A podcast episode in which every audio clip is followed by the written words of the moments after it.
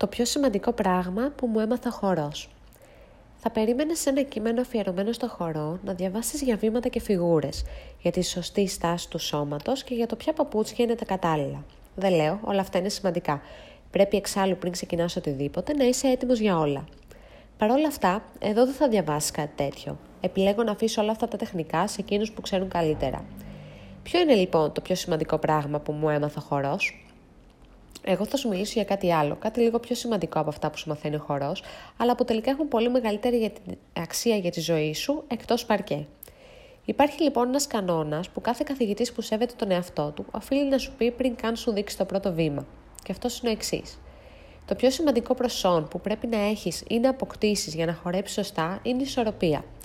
Μπορεί να είσαι τυχερός και να έχεις ρυθμό και χάρη σαν τον Φρεντ, ελαστικότητα σαν τον Μάικλ και δυναμισμός σαν την Beyoncé. Αν όμως χάνεις τα βήματά σου σε κάθε στροφή, σαν σβούρα που παραπέει, αργά ή γρήγορα θα βρεθείς στα πατώματα και σε εγγυώμαι δεν θα είναι καθόλου μα καθόλου χαριτωμένο.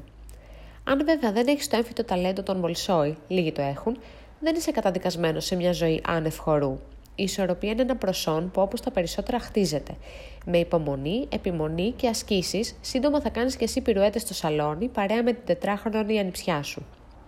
Και αν δεν χορεύεις, τι σχέση έχουν όλα αυτά με σένα; Όπως συμβαίνει στο χορό, έτσι και στη ζωή, χωρίς ισορροπία θα καταφέρεις κάποια πράγματα, αλλά κάποια στιγμή απλά δεν θα μπορείς να πας παρακάτω, μένοντας κολλημένος στα ίδια και στα ίδια. Τι σημαίνει να έχεις ισορροπία, Σημαίνει να είσαι καλά με τον εαυτό σου, να έχεις αντιληφθεί τις αδυναμίες και τα λατώματά σου, να ξέρεις που έχεις ελλείψεις, αλλά και σε τι είσαι δυνατός. Να βασίζεσαι στις δυνάμεις σου, να μην σταματάς ποτέ να προχωράς μπροστά, να βάζεις στόχους, να ξεβολεύεσαι, μα κυρίως, κυρίως να μην βασίζεσαι σε κανέναν άλλον για να είσαι καλά παρά μόνο στον εαυτό σου.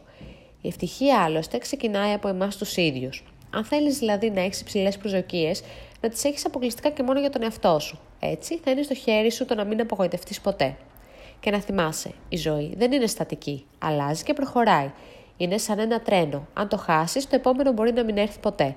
Φρόντισε λοιπόν να είσαι επιμελής και να μην κάνεις ποτέ απουσίες.